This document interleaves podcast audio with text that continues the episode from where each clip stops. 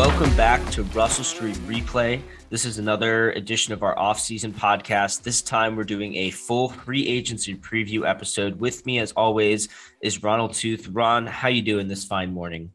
Oh, I'm doing great, man. This is one of my favorite weeks of the year. You know, big names flying around everywhere, new contracts being announced.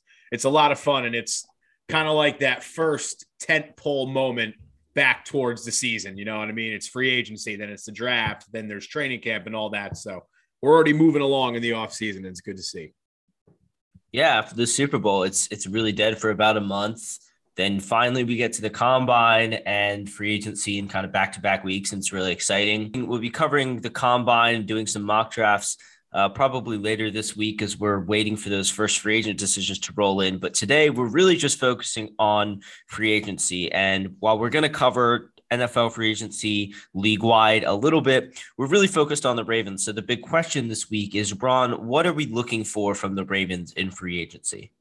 I think the biggest thing we're all looking for is, and this might seem kind of generic, but to see them start filling some of those holes they need to fill.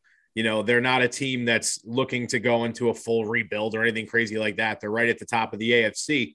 Uh, I mean, they were eight and three at one point last year, even with the insane amount of injuries that we don't even have to go through again. So, really, it's just about kind of doing what they've always done in free agency. You know, they're probably not going to make some big splash signing and give somebody $20 million a year, but kind of cherry picking those guys here and there that can do a job for them. I mean, we already saw it earlier this morning. Sports Illustrated put up a story about how they were interested in bringing back Jensen. I know that you've been a massive proponent of that on this show in recent weeks. So just kind of guys like that, you know what I mean? Just guys who can really help them win a Super Bowl right now without totally breaking the bank. Yeah, and I think one of the things that you're looking for, I think to me, is pairing it with approach in the draft the Ravens kind of have a little bit of a tendency, I feel like, to fill holes through free agency and try and build depth and for the future through the draft. And while that's not necessarily a bad strategy, I also do think they sometimes avoid some of the higher floor guys that you might want them to take in the draft. I think about guys like, you know, Kansas City had multiple rookies coming in and contributing on both sides of the ball right away in a way that I just didn't feel like our team did. There was there was Oweh, there was Stephens, Bateman for about half the year. Other than that, the rookie class wasn't. I mean, Cleveland was in and out of the lineup, and you need your rookies to contribute when you're trying to get to a championship team because sometimes your other available money is going to have to go to much cheaper players. And so I think that's one thing I'm looking for is is being being okay filling needs through the draft and being confident in that instead of just saying, okay, we have to fill every need with an average player right now. But that doesn't really give us much flexibility if we don't hit in the draft. Well, the good thing about that too is the more holes that you plug in free agency, uh, the more of those kind of risks you can take on draft picks. You know, you don't need guys who have these, you know, sure floors, but you're not quite sure about what their ceiling is, as opposed to a guy like Oweh who may take a couple years more, but could end up being one of the best pass rushers in the league. So the more spots you fill in free agency, the more you can get a little creative and not have to rely so much on just you, know being pigeonholed into that we have to draft this position sort of thing. Yeah, and for example, I think I think being smart about filling those needs in free agency. Like for example, and we're going to talk about what those needs are, but one example of that is this draft class just doesn't look that great in terms of centers. Linderbaum, it's been talked about to the Ravens, mocked to the Ravens a lot, but ultimately, I just don't think he or the Ravens are best served by him there as center. He can't hit the all pro potential he has in our scheme.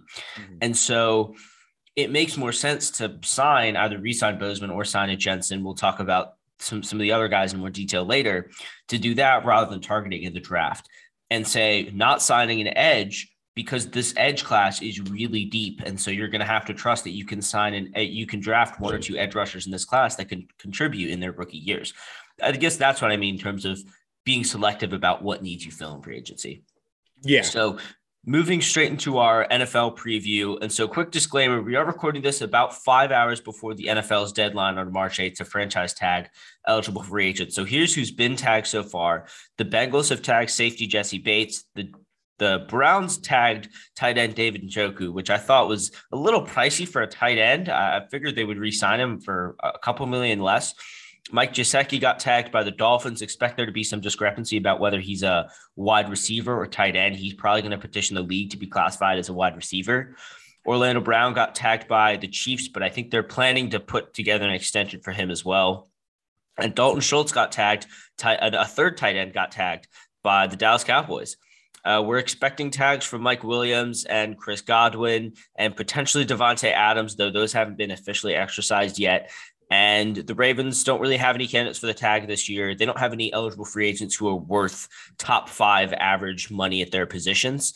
Um, Bozeman is the only one that could get close. He wants that money. I just don't think the market is going to be there for him in the way he expects. Uh, although there are teams like the Bengals who have cap space and badly, badly need offensive line improvements who might be willing to break the bank for for for a player who's a little bit younger, like Bozeman versus a O'Brien Jensen. Any any thoughts on the franchise tag, or do you just want to jump straight into our uh, free agent predictions? Uh, well, like you, I was really shocked about Njoku, and I'm kind of shocked about Mike Williams too. To be honest with you, uh, that's a lot of money to pay a guy. And Mike Williams is very talented. He's you know really good field stretcher. Don't get me wrong, but when you're paying him franchise tag money, you, you know that's that's kind of what you'd expect for uh, you know like a Chris Godwin who's also about to get it a guy who's a perennial thousand plus kind of 90 plus catch kind of guy. So that's kind of surprising. But I mean, a guy like Herbert can never have too many weapons. So why not keep him around for one more year and see if, you know, maybe this is the year that he becomes that. But I guess we'll see. Yeah, so w- Williams actually didn't really surprise me because of how much cap space the Chargers have. Hmm. Uh, the way I see it, if you can lock him down for sure for one more season at 18 million, he might get he'll probably he could get maybe like five years for 80 on the open market, a little bit less per year, but um, you know, longer, a bit more guarantees. I would say, okay, well, before I have to work out an extension for Herbert, I might as well keep Williams around as long as I can. I'll tag him this year and then let him walk. Uh, so I, I would imagine that's the thought there because they have they have a lot of cap space and you know there's only so much that they'll actually be able to get be able to use and, and target guys with so uh it'll be interesting to see how that affects the wide receiver market, though. So now moving on to our free agent predictions, we're going to see where each of these guys in the carousel lands this year. Uh, I'll give you our full list, and then we can just kind of go back and forth saying who's going to land where. We got J.C. Jackson, Von Miller, Chandler Jones, Tyrann Mathieu, Marcus Williams, Allen Robinson, Stephon Gilmore, Terron Armstead, Jadeveon Clowney, and Brandon Scherff. So let's start with J.C. Jackson. Where do you think he's going to end up? So uh, I have Jackson pegged for Cincinnati, and I know a lot of people might not like to hear that. Um, I think Cincinnati could also, I mean, obviously they should be in play for some offensive linemen as well, maybe Bozeman, like you mentioned, but they've got a lot of cap space, and it was pretty apparent that on defense, the the secondary kind of needed some help, uh, especially you know when you look at the Super Bowl and, and every single meme that came out in in its wake about Eli Apple uh, and all of the times that you know leading up to that. Uh, so they definitely need some help in the secondary. Jackson, he's going to command a lot of money, but they've got the money to pay him. And uh, for a team that already obviously is in Super Bowl contention, uh, you know, he's potentially the type of player who can help get them over that hump on the defensive side of the ball. I have Jackson going to the to the Chargers. We see we've heard that the Chargers are looking for cornerbacks. I've heard heard them looking at Gilmore and J.C. Jackson. Uh, but I, I think Jackson goes to the Chargers because the Chargers want a little bit younger of an option, a guy they can think about as like a long term number one starting cornerback to have on that uh, to have on the defensive side of the ball in, in a Super Bowl window. And so I think that that's a smart move for them. And I think Gilmore ends up going to the Cardinals. I think that the Cardinals really badly need a cornerback, but I'm not sure they're going to be able to pony up the long term money for someone like JC Jackson. So, especially with whatever's going on with Murray, you know, suppose they're starting to worry about Murray sticking around in, in Arizona for too long, they might want to go for someone who's going to come in and a bit short term, short term of a contract, so that way you're not screwing up your future cap space depending on what you got to do there. Who else did? Where, where did you have Stephon Gilmore going? Yeah, so as you just mentioned, uh, I had Stephon Gilmore going to the Chargers actually, but hmm. really, to be honest with you, I none of if any of these were swapped between it wouldn't surprise me whatsoever. You know, if it was Gilmore to the Bengals and um, uh, Jackson to the to the Chargers, you know what I mean? Both of them are have a lot of money. They are either in Super Bowl contention or potentially on the verge of it. You know, the pieces are in place in terms of having an elite young quarterback, stuff like that, and bringing in that surefire number one lockdown corner is it, it's almost an essential piece of a Super Bowl team when you kind of go back and look. So um, yeah, none of that would surprise me, but I got Gilmore to the Chargers personally. Yeah, and so I actually have the Bengals looking at the, the, the bigger needs on the other side of the ball and going after Terron Armstead, and that's certainly something that we wouldn't love to hear as Ravens fans picking up an All-Pro left tackle in in Cincy. But to me, offensive line is just just the bigger bigger need in in in Cincy, and they just don't have anyone that you can project as a future perennial starter at their position. Jonah Williams is a fine left tackle. I just think he's better suited at right tackle with someone who is a top level talent like Terron Armstead on the left side.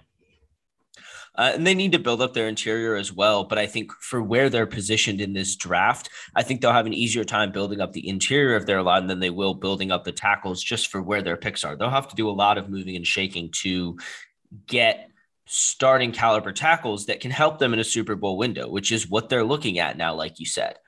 Uh, where did you have Armstead ending up? Uh, yeah, well, just to kind of touch on what you just said, in this year's draft class, when it's so kind of well documented that you know it's very top heavy in terms of tackles with the top, you know, four four or so guys, depending on what your own personal rankings are, and then the the massive drop off after that. So if you're if you're looking to to really make sure Burrow is protected, that would be a great signing for them.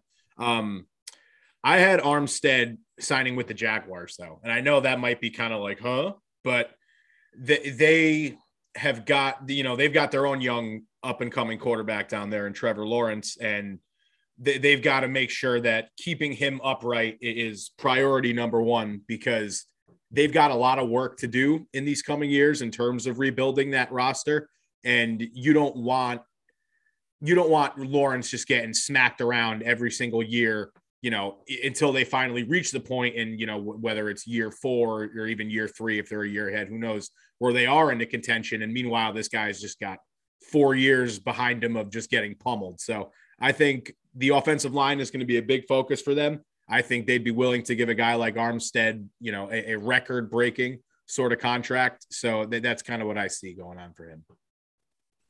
Yeah, and I think that's a good fit also because they do have a bigger need at tackle than they do interior of the offensive line. While the Bengals do have, I would say, a need across the entire line. I don't think there's a mm-hmm. single offensive line position that I wouldn't place. Like I think Jackson Carman is a future starter for them, but I think he can slot in probably at a couple positions. So they could they could really acquire anyone. And I think another option for them is Brandon Scherff, right guard. I think he ultimately ends up signing with the Dolphins. I think they also need offensive line talent, and I think they they want to see what Eichenberg can do. And so I don't think they're going to be in play for one of the one of the top left tackles, but I think they will be looking for a top talent on the interior of their line. And Scherff is probably one of the best if not the best guard on the market this offseason. So I think I think he could end up with the Dolphins because in, in that scheme with with with Mike McDaniels in, in Miami, I think Scherff is a really good fit for that scheme as well. And I think having just someone that experience in front of Tua Tagovailoa that he hasn't had in his career before, even if it's not his center, still having someone with that kind of experience in front of him is going to be really helpful for his development. Yeah, yeah, absolutely. Um, so I don't mean to kind of cut in on us here, but we just got some breaking news from uh, Ian Rapoport that the Packers have signed Aaron Rodgers to a four-year, two hundred million dollar deal that makes him the highest paid player in NFL history. So I guess that's uh, that, that's something we won't have to worry about going forward. That is, wow, that's a lot of money. But um, anyway, yeah, who were we discussing? My apologies. Sorry, that just came to my phone and I kind of went blah for a second. Wow, no, I think that's that's worth taking a second to talk about. Uh, just because that keeps him out of the AFC, something that we were kind of worried. We've been worried about more more elite quarterbacks coming to the AFC. Uh, Rodgers coming to the Broncos would make them an instant contender and make it even harder to get to the playoffs because that means in, in two division, there's at least two teams that really will qualify for the playoffs. And in the AFC West, there's three or potentially four. So that's uh that's good. I'm gonna I'm very curious now to see if they tag Adams or how if how they keep him because I don't think Adams has any desire to play without Rodgers and probably vice versa, uh, which likely means that Za'Darius Smith is to hit the market, which is to put a lot of Ravens fans on alert. But we're to have to throw some water on that because he is just way too far out of our price range for where our cap space is right now.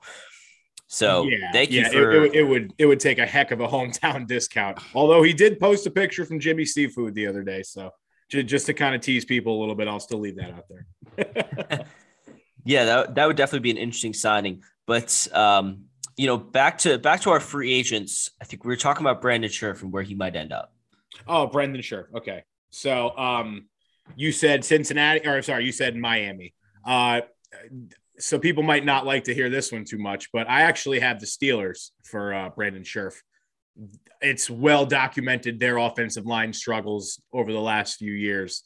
They they've been pretty consistently, at least over the last two, uh, among the bottom five offensive lines in football. You know, they've got some younger guys out there, but it's very much been a changing of the guard when you know Villanueva leaves and Pouncey leaves and all these guys go. So bringing in a guy like Scherff to kind of be that uh, sort of cornerstone of the line you want to build going forward, I think would be a, a really good move for them. And they may they still have some questions about who's going to be their quarterback, but uh, whoever it is, they're going to have to protect him because if it's another year of you know looking at the hits that Ben took, even though we can admit that Ben wasn't really the most agile, but he took way too many hits over the last few years, and if whoever's coming in a quarterback has to deal with that. They're automatically going to be behind the eight ball to start. Yeah, and I think the other thing is that I don't think Pittsburgh is going to be in the market for many of the other top free agents because I think they just need to figure out their quarterback situation first. And I think that that's tough to, it's tough to commit long-term money to, to certain players when you don't really know what your quarterback situation is going to be in the future. And if you don't want to say, okay, well, maybe I don't want to, you know, 20, 25th draft pick this year. I need something, I need something sooner. And we have a earlier draft pick than the Steelers do this year. And, you know, I, I think the talent disparity in terms of our team it's not crazy, but in terms of success, in terms of the relation to success level, the quarterback difference is just huge. And so it's they might have to trade up this year to find the quarterback they need. And in that case, that way I think Scherff would even be an even better signing.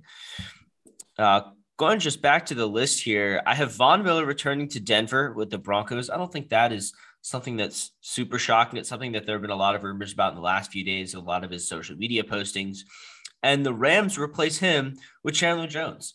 I think uh, the Rams go with another, you know, really all pro caliber pass rusher. They they continue this strategy of going after their stars, going after players who are the best at their positions to fill their needs. And with Miller leaving, edge rusher will become a need for, for the Rams very quickly.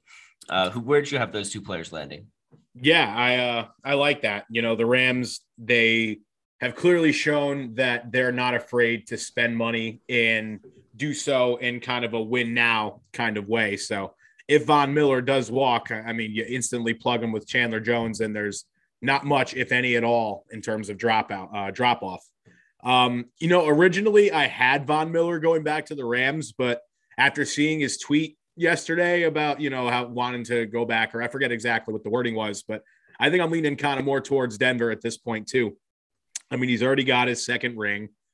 Uh, what more could you really ask for? He gets to go back to the place that he became the the legend that he is today. You know, he'll retire in a few years. They'll hang his jersey in the Raptors, all that good stuff. So why not as a nice little happy ending for Von Miller going back to Denver? Uh, for Chandler Jones, I actually had Indianapolis. Uh, I think that they're another team that's shown that they're not really opposed to bringing in some veterans on the defensive side of the ball. You know, they had Houston. Uh, they they traded for DeForest Buckner. They they kind of seem like a team that, that that likes sure things on the defensive side of the ball. You know what I mean? And uh, Chandler Jones would give them a lot of help in the pass rush department, which is something they're severely lacking at right now. You know, they drafted Kwity Paye last year. He was okay in his rookie year, but didn't really do anything in terms of setting the league on fire. So they're another team that's also looking for a quarterback, but um, they're also potentially a quarterback away from being amongst those elite teams in the AFC. So why not bring in one of the best pass rushers in the league to kind of supplement that? Yeah, I think that's a good way of looking at it. The the remaining few guys we have on our list. Let's look at the last edge rusher we have on our list here, Jadeveon Clowney. I have him staying with the Browns as well. I just think that that was a kind of fruitful reset for Clowney. He needed he needed the change of scenery from from the Texans and did just so much better in Cleveland. And he seemed to really just have a good. It's a good double threat with him and Myles Garrett coming off the edge that I think I think Cleveland values for where they are right now. I'm just not sure how much money he's going to demand. That's the biggest question I have is how much money he's going to ask for if they can afford that. But I think they do have a they do have a decent amount of cap space. It's not crazy, but it's enough to afford him. Yeah, it's definitely enough to afford him. It wouldn't shock me one bit. It also kind of if he stays there, it kind of allows him to not have to be the focus. You know what I mean? Uh, Myles Garrett is clearly the the the engine running that car on the defensive side of the ball. So allowing Clowney to kind of not be the one always getting all the attention and frees him up to kind of do his own thing. So it wouldn't surprise me one bit, and that would probably be my my second choice, I'd say. But I actually had Clowney going to Miami. Um, it, Miami has a ton of cap space. That's well documented, but I also don't think they're quite so sure about Tua Tagovailoa yet. So I don't know if they're going to be looking to spend like drunken sailors this free agency period when they're not really sure if this is going to be the the quarterback to lead them. So I see them being a little more calculated with their signings, trying to bring in guys that aren't going to command super top dollar, but that can help them, especially on the defensive side of the ball. So maybe they offer maybe they offer him you know two or three more million than Cleveland would, and I think that could probably be enough for Clowney. Maybe his confidence, you know, post Houston in in the whole Seattle era, maybe it's back. Maybe he thinks he can be that true number one pass rusher on a team again. And going to Miami would definitely give him that opportunity, and probably for a little more money as well. Let me throw out another potential Browns target for you then. What about Allen Robinson to the Browns? They're clearly, you know, things with Jarvis. Obviously, Odell didn't work out there. Things with Jarvis Landry didn't work out there. Uh, but I think it's also clear that Allen Robinson could benefit from a change of scenery from Chicago. What about him ending up in Cleveland with Baker Mayfield? Uh, yeah, I wouldn't hate it um, for them. You, you, know, it would be a good move. I doubt he's going to command a bunch of money coming off a season where he was kind of injured, and even when he played, wasn't really heavily targeted. It was very much the Darnell Mooney show there in Chicago, especially over the second half of the year. So it wouldn't surprise me. I think Cleveland, in terms of a receiver, is probably looking for more of a guy who can really get vertical and stretch the field you know, Landry did a lot of that kind of, you know, the the tough catch sort of stuff for them last year. I, I think they they need a guy that Baker can really really air it out to though. So I, I don't know if Robinson would be the kind of receiver they would target. I, I think it, it would it could definitely be a situation where it's just like, oh, he's the best one out there, so let's go try to get him. But uh I have uh, I have him personally, Robinson, going to the Eagles. Uh, I, I, think that they're another team that's really in need of a wide receiver. They've kind of got that guy in DeVonta Smith who can can really you know get vertical. And obviously the Jalen Reagor uh, experiment didn't work out too well for them. So they, they've got a lot of holes in that position group, and they've got a little bit of money to spend. You know, they're not flush with with cash, but when this is probably going to be the make or break year for Jalen Hurts. So why not give him the best opportunity and surround him with the best weapons that you can and bring in a, sure catch kind of guy like Allen Robinson? Yeah, I like that too. I think there are a good amount of wide receiver needy teams. So I think Robinson could actually have a decent market for the kind of receiver that he is. I think Philly and I also think Atlanta now with this Calvin Ridley news is also going to be in need of a wide receiver and they'll have some money to spend. And so uh, they could look to to sign someone to put with with Matt Ryan and Pitts, but I also think that's a question of how they see their team in terms of championship contender. Could they make the playoffs in a weak division? That kind of thing. Um, so I think our, our last two guys here, speaking of, of the AFC of the NFC South, we've got Marcus Williams, who's set to leave the Saints this offseason, and Tyrann Mathieu, who's looks like he's going to leave the Chiefs.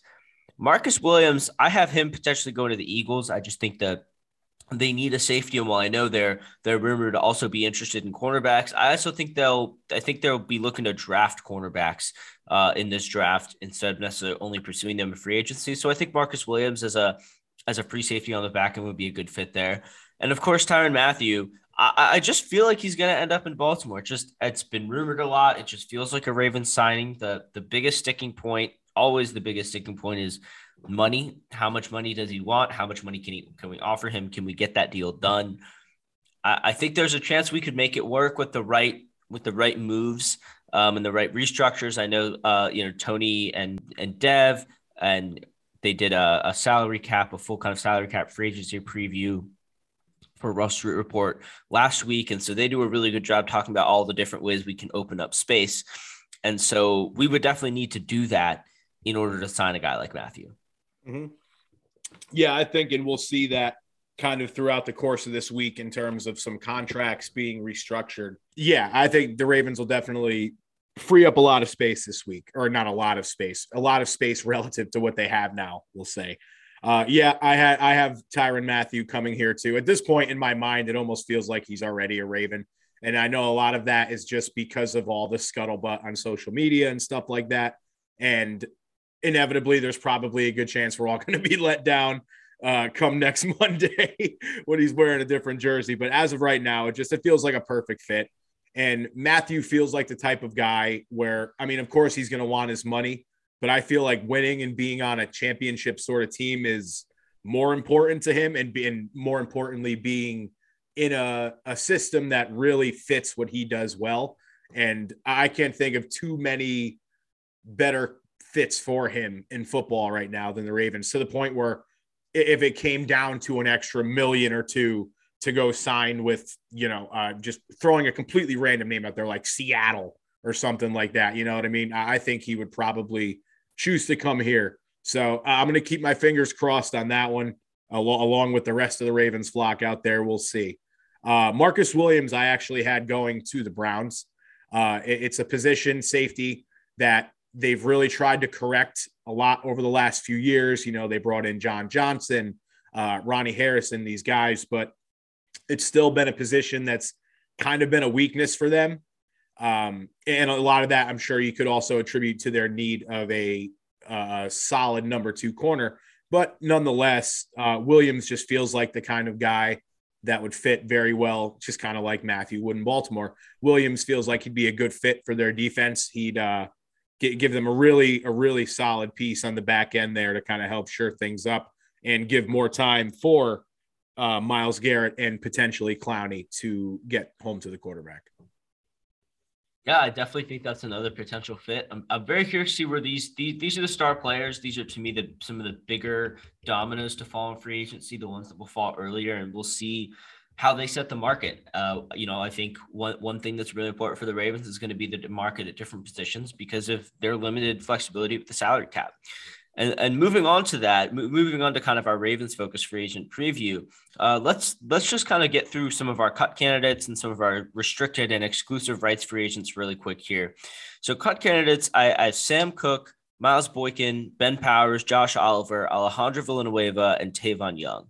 So for me, that's I, am going to keep Koch. Uh, he's not that expensive relative to other punters, and I don't want to mess up the Wolf Pack. You know, you're not going to hit a 66 yard field goal field goal when, when you disrupt that unit. I'm also going to keep Ben Powers and Josh Oliver. Uh, potentially, Ben Powers could be a trade chip later uh, in the preseason, depending on what we do in the draft and how our interior line is looking, like we did with Ben Bredeson in the beginning of uh, last season, or I guess at the end of the preseason. And Josh Oliver is a guy who should keep and he can compete for the third tight end spot depending on what we do in the draft, but we can potentially cut him later after the draft. Uh, as a post June 1st cut, if we do see someone else on the market, we need the extra money for. Which guys of that list do you want to keep? Yeah, I'd like to keep Koch. It really, I, doubt he's going to have a massive market out there.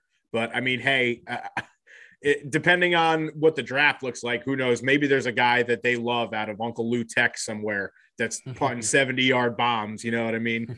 but um, yeah, I guess as of now, I would like to keep Koch. Uh, Miles Boykin, see you later. Sorry.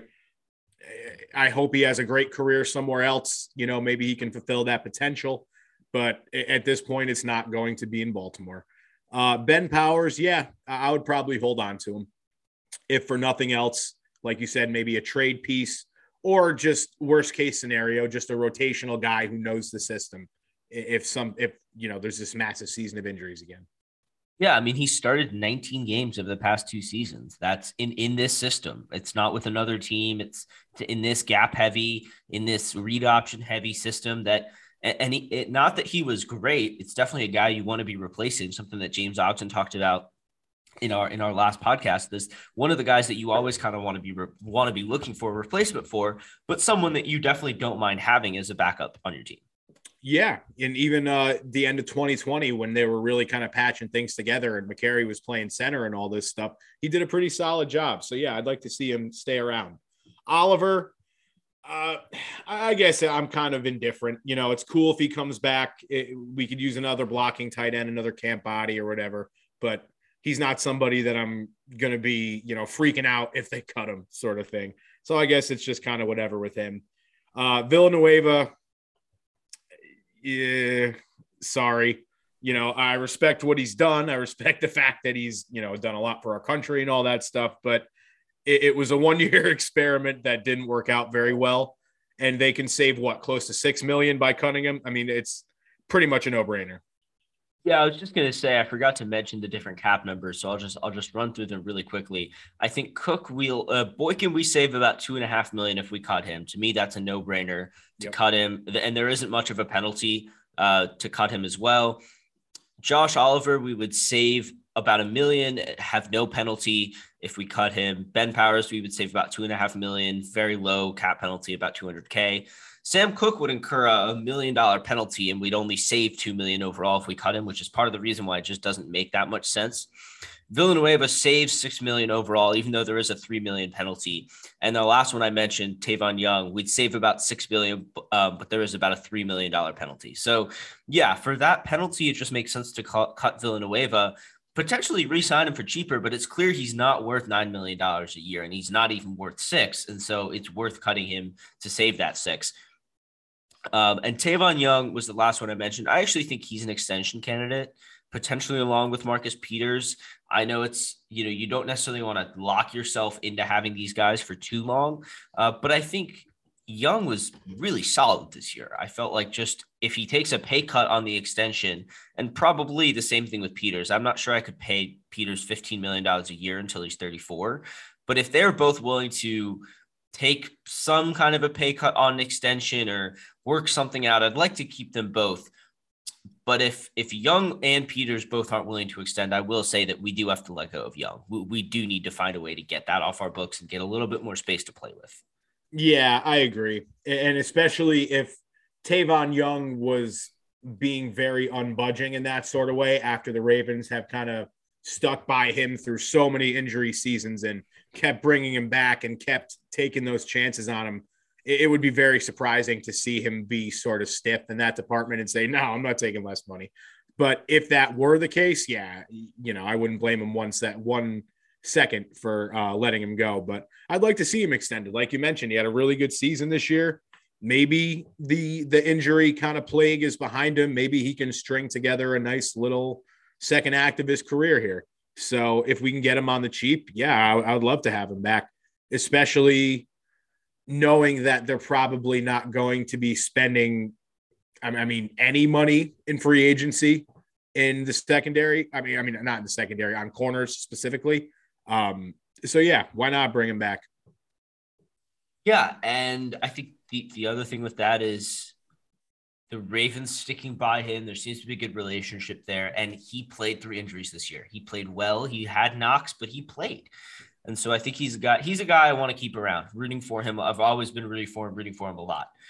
Uh, moving on to the restricted free agency free agents, these are the ones that the Ravens can place a, a, tender on them, and then they are, you know, they can go out and get offers from other teams, but the Ravens have the right to match the offer. And then if they don't want to match the offer, they get whatever tender that they placed on him. So, so the two restricted free agents the Ravens this year are cornerback Chris Westry and linebacker and special teams player Otaro Alaka. Alaka was injured last year. And so to me, I just don't think he's worth the tender. He's not worth even the lowest one, the right of first refusal. That's $2.4 million. No way, not going to happen. Chris Westry is a bit of a tougher one because I, I think he has the potential to be a starting caliber cornerback in this league, but does he have that potential on the Ravens behind Marcus Peters, Marlon Humphrey, potentially Tavon Young? And it seems pretty popular that they're going to draft at least one cornerback in this draft. They might even be interested in one in free agency. There's Brandon Stephens. So I'm just not sure if it's the best place for him to really develop. But on the other hand, I really like him as a potential Jimmy Smith successor, as that physical matchup cornerback, potentially a guy who, if we trained him up right, could even play against tight ends because he's just got the size and the, the speed and the size to do that. I think I would put a right of first refusal tender on him for 2.4 million. The first round tender is 5.5 and the second round is 3.9. I'm not sure any team is going to, I don't think any team is going to sacrifice this first or second rounder for Chris Westry. And so I think at least guaranteeing a $2.4 million for him next year is something I'm fine with. And if other teams go a little bit higher, three and a half, four, depending on exactly what the deal looks like, I might be able to work with it and sign him, or I might be, able, or I might be willing to let him go if we're actually going after one of these names like Tyrann Mathieu. Yeah. Uh, if, if it took allowing a Westry to walk in order to bring in a Matthew, I mean, that one's a no brainer to me, but I'd love to have him back too. Uh, 2.4 million sounds like a good number. Hell, he probably just deserves that with all they put on his plate last year in terms of injuries and all that. Uh, as you mentioned, he's a big guy. He's a matchup nightmare for certain situations, and he's young. So who knows what Marcus Peters is going to be coming off this injury? He may be relied on even more this season. So at the very least, the right of first refusal, I, I would throw that in on him. But yeah, I'm not. I would probably wouldn't go any further than that. Yeah, especially in terms of thinking him versus Tavon Young. It just I think it ultimately makes more sense to keep Westry. He's younger. I think he's got a higher ceiling in his career than than Tavon Young does. And Marlon Humphrey is arguably an all pro slot corner as well. If we need to move him into that role uh, to, to, and have Westry on the outside, it's something that is, is workable, especially since so many good receivers line up in the slot these days. It's not like we're taking Marlon away from a good receiver to cover. Moving on to the exclusive rights free agents, I don't know exactly what the numbers would be on all these deals, but I believe all of these players uh, we have the Ravens have the option to just sign these players to deals. I think between seven hundred thousand and nine hundred thousand dollars, and $900,000, one year deals. Uh, Kristian Welch, linebacker. Ty- Tyler Huntley, obviously quarterback. Geno Stone, safety. Trystan Colon Castillo, the backup center. Ty'Son Williams, running back. Aaron Crawford, interior defensive line, and Nick Moore, the long snapper. To me, all of those are re-signed. Welch is depth at linebacker and key on special teams. Huntley is obviously the backup quarterback that even has some trade value. Geno Stone is was actually quite good when he was forced to play a lot of snaps last year. Trystan Colon Castillo is we have to resign him because we got to have a center on the roster. Ty'Son Williams is not going to be on this team next year. It's just clear. Aaron Crawford, I'm fine with holding off. He seems like a fine player, but I'm just not necessarily that high on him anyway. And Nick Moore, obviously the long snapper, you want to resign. Any any disagreements there? Uh, no, not at all. Actually, I would have I would have pegged it the exact same way. Uh, especially you know Kristian Welch, he's mostly a special teams guy, but when you when you look at that hole in terms of a, a number two middle linebacker behind Patrick Queen, it's it's a little it's a little questionable right now. So having Welch around for at least that depth, along with whether it's Bynes or Fort or you know if they draft somebody, who knows? But eh, that's the kind of position where I don't mind them having as many bodies as possible.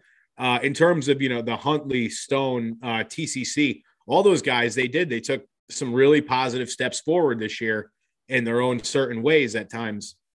So I'd love to have all them guys back and see if they can continue to build on that.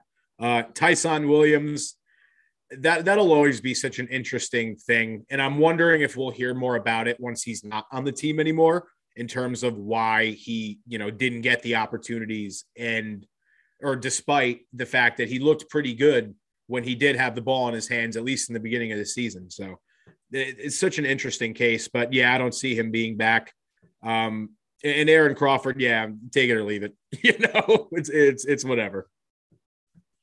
So finally, moving on to the to the Ravens free agency targets here. I'm just going to go through what I have as their as their needs, and this isn't really in a particular order. Uh, center, offensive tackle, interior defensive line, and edge on the defensive line. Uh, cornerbacks, safety.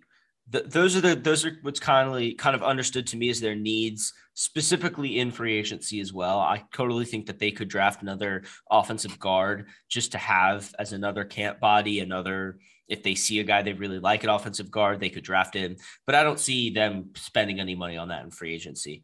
So starting, I guess, with center, the, one of the, probably the big spot where we just don't have a starter right now. What do, what do you think we're looking at in center in terms of free agency? Well, I think right now it appears as if option number one would be Ryan Jensen. He's obviously going to be a little cheaper than Bozeman, even if may, even if they command similar in terms of the the year by year value. With Jensen, you're probably going to sign him to what a one year or two year deal or something like that. Bozeman's looking to secure his long term future with a team. You know, maybe he goes to Detroit and signs a record breaking center contract or something like that. You know what I mean? I'm just throwing a random name out there. Um, so yeah, Jensen really feels like the one for me. Um, and it's going to be really interesting to see what happens if they don't get him because it's going to be quite an interesting scenario because you're either going to be riding into the season with either TCC or a guy that we haven't even thought of yet, or you're going to be spending an early pick on Tyler Linderbaum, and that's going to be a pick that's not really going to be you know, it's not going to be uh, moving any needles when you're just sort of filling a hole that you already had filled last season with so many other holes. Yeah, uh, to me, the Ravens only have room for one premium free agency signing, and I think that mm-hmm. should be Jensen. I just don't think there's any question about a guy who can maul in our scheme, who has a physical presence on the line, who is just an exceptionally good just a good guy to have in the locker room and on the team. And so that's that's priority number one. Bose, if Bozeman's market isn't there and he's willing to come back on a deal that's a little bit more affordable, I'm fine with signing him, especially to a longer term deal. Uh, otherwise, I think you have to look at like a Matt Paradis, Ben Jones, guys who are veterans. You're going to sign to a one or two year deal for as cheap as you can and, and hope that hope that they could do well enough to not be a huge liability, but you're going to be looking to upgrade it almost immediately. Yeah, like a stopgap kind of guy. Mm-hmm. Uh, the other spot in the offensive line is tackle, but I think the only realistic target here is Trent Brown. I think everyone else is too expensive or not good enough. I think if we're signing an offensive tackle for based on what we have right now, we have Patrick Mekari, who might have to start at center could probably start at either left guard or right guard if we needed, but most likely is looking at starting at either center or right tackle or just being a depth guy. And so I think with Ja'Wuan James and Ronnie Stanley both coming off injuries, but there's no reason to suspect that they straight up cannot play. Stanley might not be the same caliber, but I think he'll be able to actually at least play left tackle. And so the only realistic thing for me would be to sign Trent Brown. Because if we're cutting Villanueva and taking a $3 million cap penalty, clearing up six million dollars of room to just sign Riley Reiff or something, something is very wrong. Like that's just not good business. Yeah, no, no, I agree. Any of those kind of middle to lower of the pack free agency tackle names, they don't do it for me. I would just as soon see Mekari play at right tackle and you know the the Ronnie slash Ja'Wuan James slash whoever they draft because I'm sure that tackle is also going to be an important spot for them in the draft. So yeah, I, I, would be pretty upset if they spent any of the little amount of money that they're going to have uh, on one of these kind of blah sort of guys. You know what I mean? Yep. Yep. Uh, moving on, those are the only two two offensive positions I had as targets in free agent. I don't think it makes sense to spend money in on a wide receiver right now. We've talked about re-signing Devonta Freeman, but only something, only an addition like that would make sense in free agency to me. Otherwise, I'd want to get some someone a pass catching back through the draft. And this tight end market, after these, especially after these franchise tags, this tight end market is just going to be crazy. I just don't think that we're going to be willing to pony up six million dollars a year for a third tight end. Not going to happen. And if that's the market, we're better off sticking with Josh Oliver or drafting someone. And there are there are plenty of good day two and three tight end draft prospects that I think could fit in the Ravens system in terms of pass catching and run blocking. So I think it's very likely that they draft a tight end. Yeah. Get it? Get it? Yeah. Very likely. That's that's a good one. I see uh, what you did there. I'm I'm not getting off this train, man. I love him. I hope they take him in like the third or the fourth round, but whatever. We'll move on.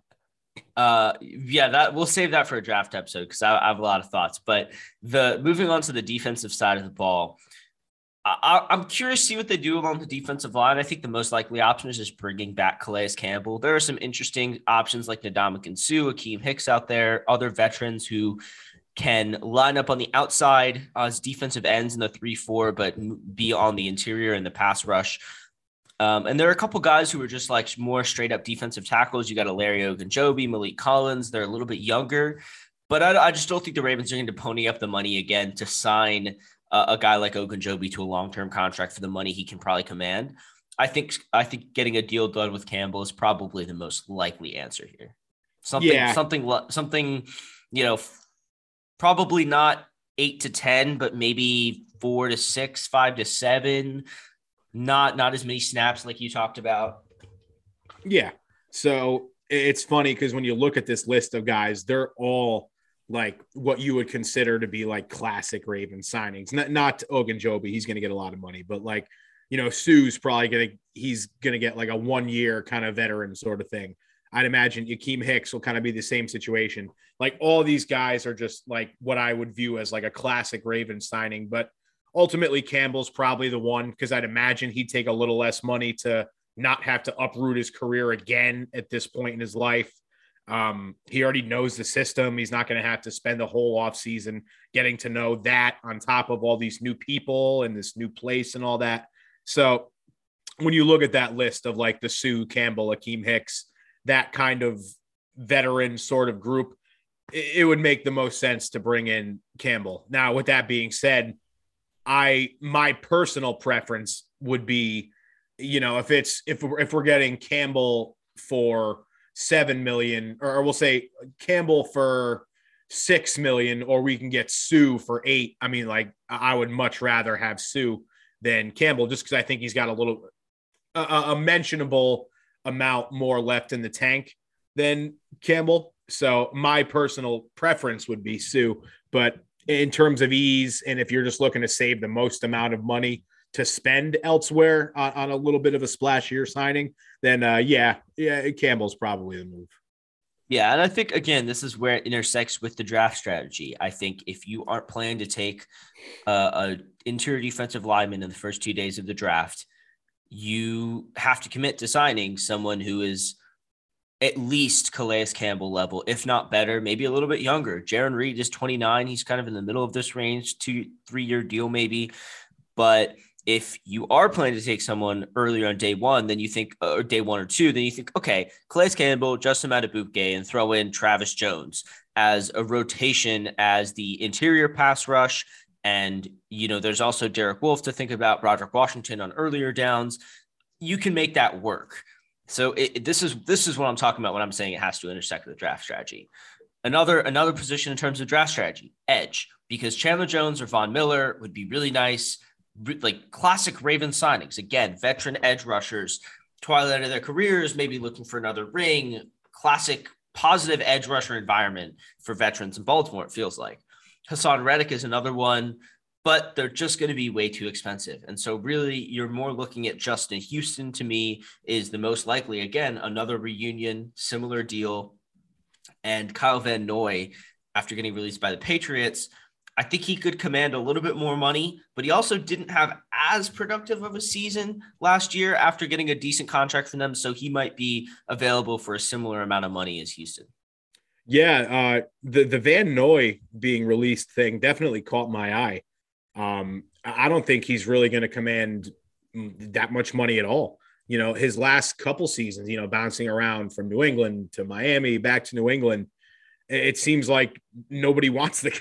You know, and I don't mean that literally, but it just I don't know. I don't know if anyone's going to be going out of their way to pony up massive money for Kyle Van Noy. So if you can get him for, you know, 1 million more than you would have paid Houston and you're getting a younger guy who's got a much higher motor at this point in his career and that you could probably get more snaps out of, that would be really interesting to me to bring in Van Noy. But just when you look at this draft class, especially, and it's so deep with pass rushers, like one of the deepest in a long time in that regard. So to, to even consider dropping a good amount of money on somebody like uh, a Von Miller or something, I don't know if that would be um, the smartest use of the Ravens' money going into terms of what you said, how it intersects with the draft to me, that's the kind of thing. If there's like a soft market for Jones, maybe, and he doesn't get a deal for a little while, we can't land Jensen or Mathieu or something like that.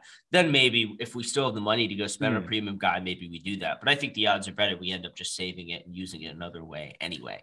Yeah. Uh, two guys I want to mention in the front seven before we move on to the defensive backs. Everson Griffen and Jihad Ward might be nice to reunite with Jihad Ward because they both have that inside outside versatility in both in the 3-4 and as pass rushers. Griffen especially is just a very good interior pass rusher. And so I think that would be a, decent addition as well. Veterans, cheap deals, but guys that you can get a lot of run out of uh, in the right situations. Yeah, it would definitely be interesting. Hell, we already brought Tony Jefferson back. Let's bring Jihad. Let's call Earl Thomas on the phone too. No, but uh, Everson Griffen is kind of interesting because obviously he had his um, his, his incident, his mental health thing last year, as we all remember. Um, I'm not sure where he's at in terms of his, you know, rehab from that and, and what have you. But if he is back to being 100%, then yeah, he's another guy who totally fits that mold of like kind of veteran second chance you on the defensive side of the ball for the Ravens, you know? Yep. Moving on to cornerbacks and safeties. I guess we can kind of combine this because, in all truth, the Ravens play an interesting scheme with their defensive backs, a lot of man with their cornerbacks, but a fair amount of man with their safeties. They, they put their safeties in a lot of man coverage and a lot of blitz and run stopping scenarios as well. So I guess we'll start with cornerbacks. Tough to afford your your expats, your your Stephon Gilmore, your J.C. Jackson. And I think even a vet like Casey Hayward or Chris Harris is too expensive. And I think at that point, we would rather just keep Westry. So I actually don't see us signing any cornerbacks this offseason. What about you? No, not at all. Uh, the only one that I think there would have been a chance of them making a big play for would have been Jackson until it came out that he's looking to like set the market in terms of corners. And I mean, that's not even remotely possible for with what the Ravens will have to spend. So no, I don't see them. That was what I said before. I don't see them making a single free agency move in terms of corners. But your favorite topic of free agency, the hmm. safeties. Yes. Talk to me about the fit of Marcus Williams and Tyrann Mathieu in this Ravens defense. Yeah, well, uh, Mathieu I think is the best fit, but but Williams would be an awesome fit as well as a as a nice little consolation. I'm kind of interested to see which one gets paid more. And I know that probably sounds funny because Tyrann Mathieu is such a household name, but in terms of rising stars, it, it, feels like Marcus Williams is kind of a little bit of a hotter commodity, I guess. Am I, am I off base with that? Would you say? He's he's younger, and I think exemplifies a little bit more of that like deep coverage safety. I think even a little bit more than Mathieu does. Mathieu, and again, I could be totally wrong here, and I'm not saying he's not a good deep cover safety, but I feel like he plays better when he's kind of roving. He's in that mm-hmm. in that it's kind of called like a star role on defense. Yep. And he has a lot more freedom in what he's doing. Whereas Williams is younger. He's the kind of guy that you can sign for six years. He's what he's 26 right now. You can sign him to a six-year contract and be pretty certain he's going to start at free safety for you for the next six years and play at a pretty high level. Mm-hmm. And that might be more valuable to a team like the Jaguars. Let me see who else has like a ton of cap money. Like the Jets. The, the Jaguars, yeah, the Jets, especially with Marcus Maye leaving. The uh, I'm trying to think of what other teams, maybe like Washington, the the the, the Commanders. They, you know, th- they might be interested in, in locking down someone who's just like, hey, you, are just going to be our back end safety. You're you he can hold up in man coverage, blitzing, and, and run defense too. But he is just generally a, good deep coverage safety that I, that's just reliable to have. Yeah. So so I guess Mathieu Mathieu's a little more versatile eh, overall, but I guess Williams will give you more of that sure thing on the back end and also more years, I guess we'll say. I mean, Tyrann Mathieu's not old by any means, but I mean, Marcus Williams, this is his first opportunity in an actual contract, you know. Mm-hmm. So, um, and you even mentioned Marcus Maye. Should they miss out on both of these guys, Maye would be a heck of a consolation prize too. He can do a lot of those similar things as well. Yeah, I, am I'm, I'm working on what my like grand plans for free agency would be, and I, I really think it's it's Jensen and Marcus Maye, Campbell, Houston. Not a ton of changes. The reunion, a reunion with Jihad Warder, signing an Everson Griffen on a cheap contract, like I mentioned. And again, it, it is just it's all about value to me. It's it's all about value and biggest need.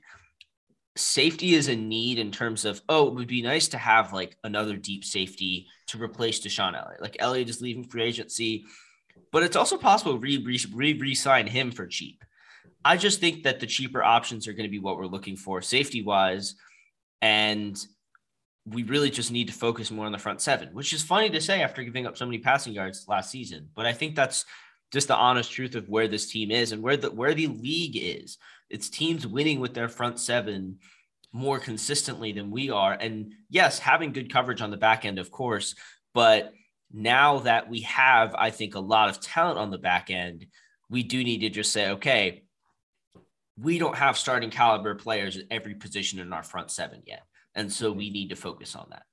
Yeah, for sure. And especially with um, Humphrey and Peters coming back. I mean, that was such a massive part of why the secondary, I mean, sucked last year. I, I won't sugarcoat it. Uh, next year, when you have those two guys back, hopefully Tavon Young will be back as well. And you have Clark back there, and you have Stephens, who gained a lot of really valuable playing time this year. So safety, I guess, wouldn't be as glaring of a need as front seven uh, in that regard. So I guess it, again, it all just kind of ties back to what you were saying, how it intersects with the draft, because there is so many talented front seven players in this draft as well. Whereas opposed to safety, I feel like there's those three guys at the top, and then you know maybe you can throw like Nick Cross from Maryland in there too, but there's not this deep surplus of talent at safety like there is um, in pass rushers and front seven as a whole. So I guess we'll see. Yeah, I mean, part of me is part of me is very curious to see the order of their signings, which signings, which dominoes drop first, and which ones are connected to the Ravens, and what that tells us about their plans for the draft and for, for the season in general, what they see as their biggest needs, and and what some of their other moves might be. So I think that's about it for our pod this week. We're waiting for the rest of the franchise tag news to come in today. We're waiting for the Ravens to make any other cap moves before free agency. And we will be planning to have a couple episodes in the next few weeks. We're not exactly sure of the timing yet. We definitely want to do an episode with some mock drafts, talk about some some different ways the draft could play out for the Ravens. But we're also going to need to do some instant replays of the early free agent signings, especially ones that involve the Ravens. So stay tuned for those coming over the next few weeks. Ron, thanks so much for joining us as always. Oh, my pleasure, dude. And Like I said, this is my one of my favorite times of year. You can feel that excitement in the air, and it's going to be a very interesting couple weeks coming up here. All right. Well, thank you so much, and thanks to everyone for listening. Have a good one. Bye bye.